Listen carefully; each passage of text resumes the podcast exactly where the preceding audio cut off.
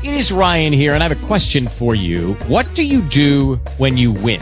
Like, are you a fist pumper, a woohooer, a hand clapper, a high fiver? I kind of like the high five, but if you want to hone in on those winning moves, check out Chumba Casino. At ChumbaCasino.com, choose from hundreds of social casino style games for your chance to redeem serious cash prizes. There are new game releases weekly, plus free daily bonuses. So don't wait. Start having the most fun ever at ChumbaCasino.com. No purchase necessary. VGW Group. Void were prohibited by law. See terms and conditions. 18 plus. Blog Talk Radio. Good morning, folks. If it sounds like my voice is a little strange, you better believe it is. I was up over at Zeek Rewards almost all last week talking about how to be a network marketer. You guys know most of the time I say, if you're in network marketing, act like it. And that's what we were talking about. Definitely a controversial company, one that is on the move, one that is growing. But what excites me more than anything is that I always get to meet rock star, great, average, everyday, grassroots distributors. And that is the fun thing. That is what I look forward to. You know, it's easy to to hobnob with great people. I mean, I think every one of us want to do that. When I got home, a good friend of mine had sent me an autographed copy of John Maxwell's book, Five Levels of Leadership. He knew I loved John. He was out having some some quality time with John himself. Sent me that book. To me, that is that is powerful. I love that. But at the end of the day, what I love the most is hanging out and talking with average, everyday folks. Today we are in chapter 5 of Jon Acuff's book, Quitter Closing the Gap Between Your Day Job and Your Dream Job. Jon now is a leading uh, message bearer with, with uh, Dave Ramsey's organization. And he didn't start out that way. This kid's in his 30s, started writing a blog, and then moved up from there. Some powerful, powerful stuff. But that's what I love. See, Dave, if you this when when people come together doing what it is that they love, following their dreams, what happens is you see them walk their walk. I've been around Dave Ramsey for years because of the Catalyst organization, and literally, I watched Dave write a book called EntreLeadership. We've done it here on the radio show, walking his walk, and now he is raising up new message bearers. Jon, Dave's daughter Rachel, others. It's phenomenal. But waiting on the main stage, Jon's friend said, We've got to get you on the main stage. His friend was talking about the fact that Catalyst had called and asked Jon if he would speak at all three of their events in 2011, not on the main stage, but in labs. See, as a as an A team member at Catalyst, what ends up happening is we have two major days of the event, Thursday and Friday. But on Wednesday, we tell people, come on in, we're going to do labs. It's like a precursor to the main event. Over 45 labs, 4,000 people show up. Jon happens to be one of those speakers. He's never yet been able to be on the main stage to speak in front of 13, 14,000 people. So here's what you've got to ask yourself. On your way to the main stage, is it good to wait? See, in Jon's case, he gets to talk intimately to a room full of maybe upwards to a few hundred people. Usually it's about 45 or 50. Would you rather be on the main stage talking to 13, 14,000 people who never get to know you on that intimate level, never get to know who you really are? This week I spoke to a crowd of about 650, 675. Few years ago, you wouldn't catch me speaking to 35. It's a powerful time when you're able to put that much influence into somebody else's lives. But it's hard for people around you to understand it's not about how large the crowd is. It's about what you speak into their lives. And it's better to wait than it is to go up there prematurely. See, I would rather everybody slow down to the lab level than to prematurely get on the main stage and flounder because you don't have any time. But here's what happens, and we all fall into this, and this is what today's radio show is about. It's about the plan, the myth of writing a plan. Now, don't get me wrong, plans are important, and, and Jon writes about that. He says, and it's funny how he starts this because it's so it's so unique. He says, "You would start today if you had a good plan. You would begin radically changing your life and quite possibly the lives of everyone around you if you had a decent plan in front of you. He says, don't get me wrong. Plans are important for everything from budgets to getting a business off the ground. A plan is necessary as part of any endeavor.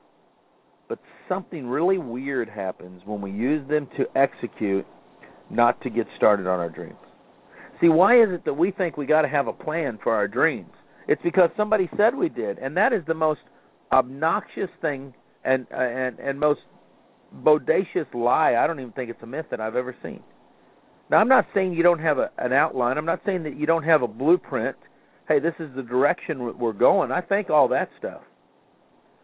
But like Jon, for some daggum reason, we think that we got to have every I dotted and every T crossed going for our dream when there's nowhere in history that we're able to see that ever happened. Jon writes this When we think of obstacles that stand between us and how we want to live, we rarely we rarely would excuse our desire to have a plan as being one of them. A plan is always present as a smart, logical step in whatever you want to do.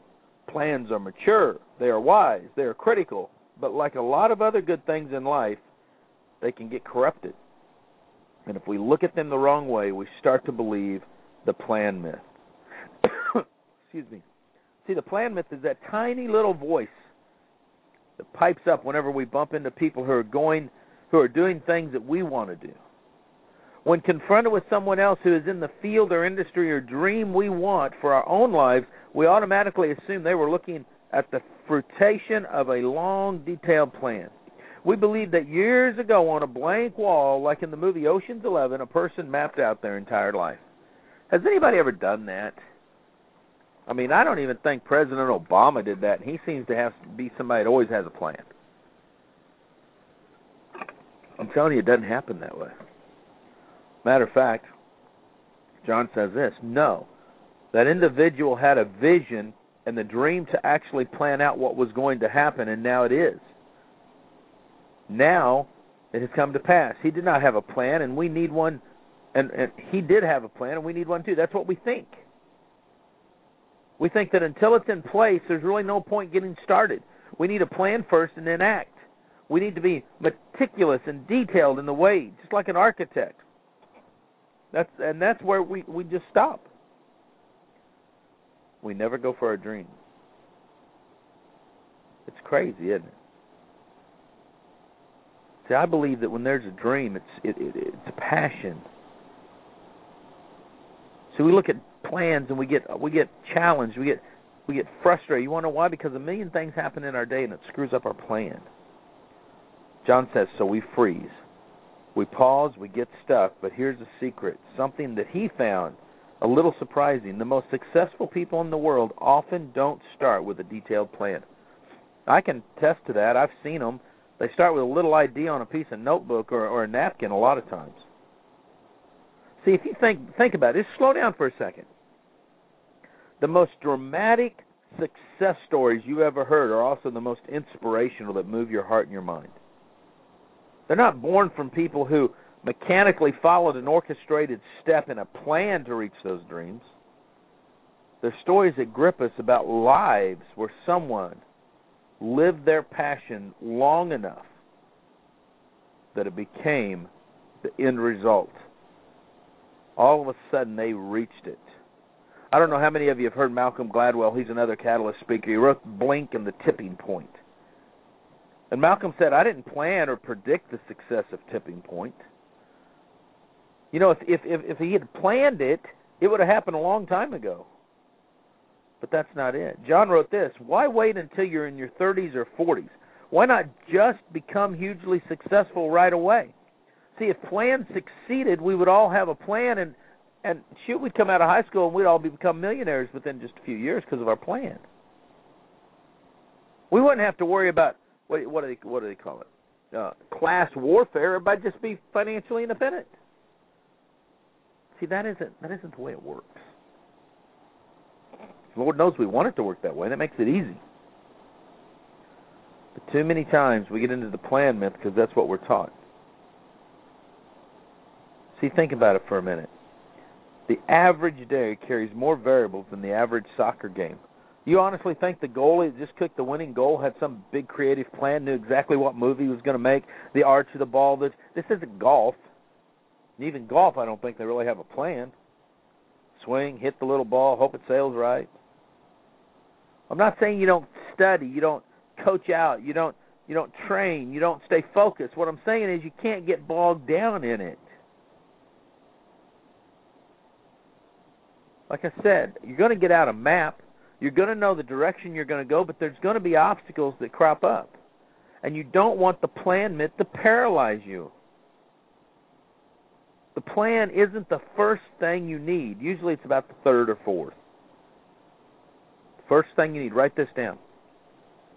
The first thing you need. Jon, Jon see, Jon just puts it. Him and Ramsey both are, are so wonderful at this. They just put this stuff in easy, easy way to understand. But the first thing you need is passion.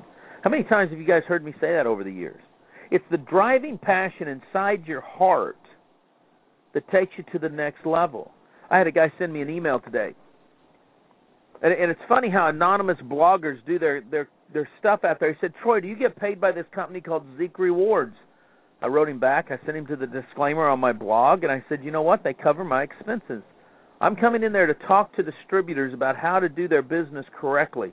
Uh, eh, eh, that's what's funny to me. But you want to know who starts out trying to show that everybody else has an agenda? I'll tell you, anonymous bloggers, anonymous people, people that hide. You want to know why? Here's what I've come up with. I think Jon mentions this later in his book.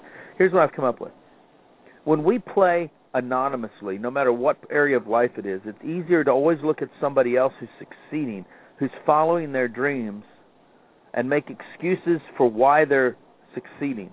Those excuses get into our brain and they hold us back because we say to ourselves, well, if I just stay over here and I don't really go out there and, and make the waves they're making, then I'll be safe. See, what you've got to do is you've got to have that passion. The reason I'm able to go out there the reason that we do what we do today is because I have a driving passion to change people's lives. I want to influence people's lives in the direct selling industry the way nobody else ever has. And the reason I want to do that is because having walked through this for 30 years, having been at the bottom, running companies, owning companies, being an advocate, I've seen it all, the good, the bad, and the ugly. And if I can go out there and share with people and, and get them to understand you've got to do a little due diligence. This is a business, not some get rich quick deal. You've got to do it right, then things can change. The second thing Jon says you have to do is you got to practice. Art Williams used to say this to us all the time. You got to practice, practice, practice. He'd say you got to do it, do it, and do it. The more you practice, the more you're going to learn. Now, and I got to tell you, get a coach. Okay, don't be practicing something incorrectly. If you are, then you're just going to continue doing it wrong all the time. I learned that a long time ago. You want to practice correctly. You want somebody to hold you accountable.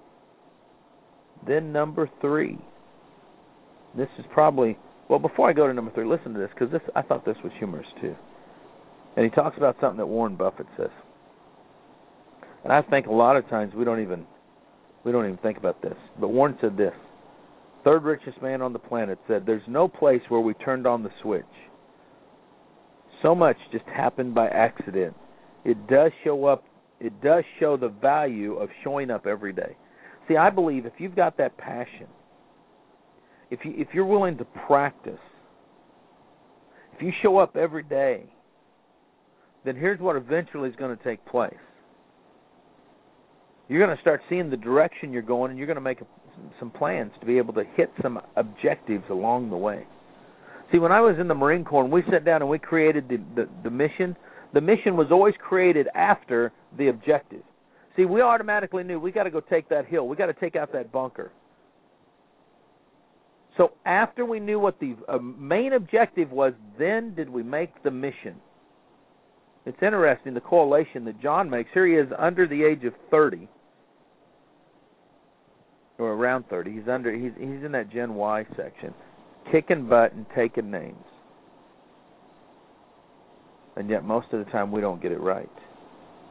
See, after you identify your dream and you make a habit of showing up every day, then you start detailing out your plan. See, this is what kicks butt. This is how you take it to that next level. Have a passion, practice it, then plan it. Focus on your passion first. Your passion will always fuel your plan. Rarely does the plan fuel the passion. This is why I tell people don't follow a comp plan based on money, you'll lose every time. See, I believe that success in life is more of a David and Goliath story than a Cinderella story. And you may be saying, Troy, I don't I don't see the difference. I'm gonna tell you what the difference is. Jon puts it clearly in this book. If you go buy the book Quitter, you're gonna know it too. Let me get a drink. But here's what Jon says. Cinderella's hinge moment started when she was at the ball and dropped her slipper when she had to be back home before midnight. The next day, they're going through the town looking for her. They found her. The slipper fit, and she lives happily ever after as the princess. And Disney made an ungodly amount of money on the franchise. But in David and Goliath, if you know the story, it didn't work out that way. Now, Jon kind of humorous. He said, I think David's dad, Jesse, must have loved him like Cinderella's stepmom loved her because when the prophet said, Bring all your sons in, the Lord wants to anoint one of them to be the next king, he brought all of his big boys in. He left his little one in the field taking care of the sheep. Interesting. Jesse didn't think about his son with the sheep. Yet the sheep's how they all ate. The prophet said, "None of these are them. Do you have one more?" Well, I got this scrawny little fart of a teenager that we got out in the. And and trust me, folks, he wasn't no scrawny little fart either. I love the way we all think about that because he was the youngest. But man, he was killing animals with his bare hands and and fighting off lions. I mean, it, it is interesting. If you ever talk to a shepherd, matter of fact, if you ever seen a shepherd boy, uh, you'd realize that boy is not really a good word to use there. But see, even after David was anointed to be king, he went back out to take care of sheep. It wasn't until sometime later when when his dad said, "Hey, will you take lunch to your brothers who are fighting the Philistines on the front line?" Now, I'm assuming that they did that because the guys sat around telling lies to each other. I'm going to beat you up. My sword's bigger than your sword. My king's sexier than your king. Whatever the heck it was. David shows up. Now he's not the king of Israel. That he he's built like a brick house, so even the even the armor doesn't fit David at the time. But David's just there to do nothing more than deliver lunch. And because he's a cocky teenager, he says, "What are y'all afraid of, man? Just go kill the son of a buck. Our God's with us." So the king and the troops all looked at him and said, "You think you're that tough? You go out there and kill him." David said, "Okay." Goes picks up five stones, slings that slingshot because that's what he'd been using to, to fight off animals, and hits Goliath right between the eyes. Lays him out. You would think he'd become king, but he didn't. Not for many years later did David sit on the throne that as a teenage boy he was anointed to sit on. See, sometimes it takes a while for our dreams to get going. There's another story about Joseph. Joseph was another youngest brother.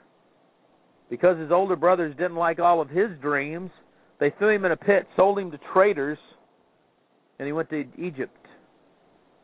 In Egypt, he was falsely, acclu- falsely accused of having sex with his master's wife because she wanted this kid so bad. He was built like a brick house, probably the, the first cougar that was out there and he spent years in prison before one of his dreams came true that he would lead a nation that his brothers would bow down before him. It was almost almost 20 years, I think, before he became the prime minister of Egypt. His brothers came in because there was famine in Israel. Egypt had all the food because he had lived his plan. They put it away. They didn't recognize him. They bowed to him, and he said, I am your brother. It's amazing when we see the coalitions of dreams. Nobody starts at the top. It takes a while to get there. Even little Miley Cyrus, who had a dad who had already been famous and made millions, started with a little TV show on Disney, watched by kids, and worked her way up. Now she's happened to do it all over again. I know Jon's feeling when he says he wants to speak at Catalyst and be on the main stage. I've walked across that stage for several years. I've never once had the privilege of being on it, but someday I'd love to be. I'd just love to speak at the labs, to be honest. But you got to be prepared. You got to be ready for it. I know I'm probably not ready, and good Lord, open the door one day if I am. See, right now, Jon writes this. This is powerful. The size of your dream probably outweighs your ability by at least tenfold. But you got to have a big dream. Start small, start slow, get better along the way, and enjoy the gift of making many of your early mistakes without any major audience. Man, I remember when I started my blog, I screwed up all the time. Now I take my time and I do it right. I'll put up some blogs a little later again on Zeek because that's where we've been focusing some time this month. It's growing like crazy. A few years ago, we didn't have people on our blog. Now we have radio shows that tens of thousands of people listen to every month. We have hundreds of thousands of people that go to our blog and read the articles. We have tens of thousands of people that are friends on Facebook and, and the social profiles. We impact close to 5 million people worldwide. It's no little feat, it's no little endeavor. It started with a dream. And it's become a reality. We helped launch the Home Business Radio Network. Our Beachside CEO show is now one of the most listened to shows over there. Our newscasts are heard around the globe because of a dream. A dream to think outside the box. A dream that didn't take a really a plan, we just knew the direction we wanted to go. We knew there were so many circumstances out there that, that, that might derail us, but we kept our focus. We kept moving forward. We kept going in the direction we were supposed to go. And I believe that's what you do. See, when you start something new, you want it to be successful right away. We all do. You want it to grow, to get visible quickly, but there's always problems with visibility. Now I have I have anonymous bloggers that want to attack me as the messenger when all I do is share a different viewpoint than theirs. I try to give a good balanced approach. We link to a lot of critical websites and say, here's what the other side's saying, but here's what I see from an insider's view. And people get freaky. It's kind of amazing. See, Jon says, anonymity allows you to make big mistakes, gross mistakes, without everyone watching. Anonymity is the best creative lab because you've got nothing to lose. Anything is possible. Anything is on the table. There's no expectations to miss, no fans to disappoint, no follow up fears. Now, every time I write, every time I do a post, I caution myself and I wonder. I try to remember the golden rule. I believe that's what you have to do. So I don't have the freedom anymore of making mistakes on my own. Not at all. It's interesting. There's a hip hop singer called Eminem. grew up in my hometown. He got big, got hooked on drugs. He watched his uncle get killed in front of him. When he overcame his drug addiction, one of the things that Jon writes in here is about an article he'd read. He said it would drive back to his small house he grew up in sat slouched in his car so people couldn't tell it was him, and reminisce about a time in life when everything was simpler. He said, It may sound corny, but I go by and I try to remember how things were when we were in those houses. I thought that was pretty powerful. See, as time goes by, you might get you might get in a situation where you forget about the good times. You forget about where you were at, what you were doing. You want to go back to a simpler time in life. See, we may never be like Eminem. We may never understand that. but we're always going to treasure a time when our dream job wasn't just a dream. So I think you got to stay dangerous. You got to stay bold. You got to keep going where no one else has gone before. But you've also got to realize there's going to be some dry spells. There's going to be some times when you're when you're doing things that just isn't going to work out quite the way you want it to. You're going to fail. You're going to make mistakes. And take it from somebody knows it's better to make mistakes on a small stage than a large stage. I made a mistake one day and announced that Randy Gage had quit the company that he was with, and it was bogus. I found out my information had not been the truth. I thought it came from a reliable source, so I didn't check it. My mistake. I had to turn around and do a gigantic post back and correct it. Don't do that. Take your time and wait on the main stage. Tomorrow, there will be Hustle, Chapter 6. It's great. Jon Acuff's book, Quitter. Hey, folks, if you want to hear more, go to the homebusinessradionetwork.com. Homebusinessradionetwork.com. If you've got an iPhone or an Android, you can download the app. Listen to us 24 7. Some of the greatest music and talk show hosts in the home based business arena today. Live life like it's an epic adventure. And remember this stay dangerous, stay bold. We'll see you here tomorrow on RealMentorsRadio.com. Lucky Land Casino asking people what's the weirdest place you've gotten lucky? Lucky? In line at the deli, I guess? Aha, in my dentist's office. More than once, actually. Do I have to say? Yes, you do. In the car before my kids' PTA meeting. Really? Yes. Excuse me, what's the weirdest place you've gotten lucky? I never win and tell. Well, there you have it. You can get lucky anywhere playing at LuckyLandSlots.com. Play for free right now. Are you feeling lucky? No purchase necessary. Void where prohibited by law. 18 plus. Terms and conditions apply. See website for details.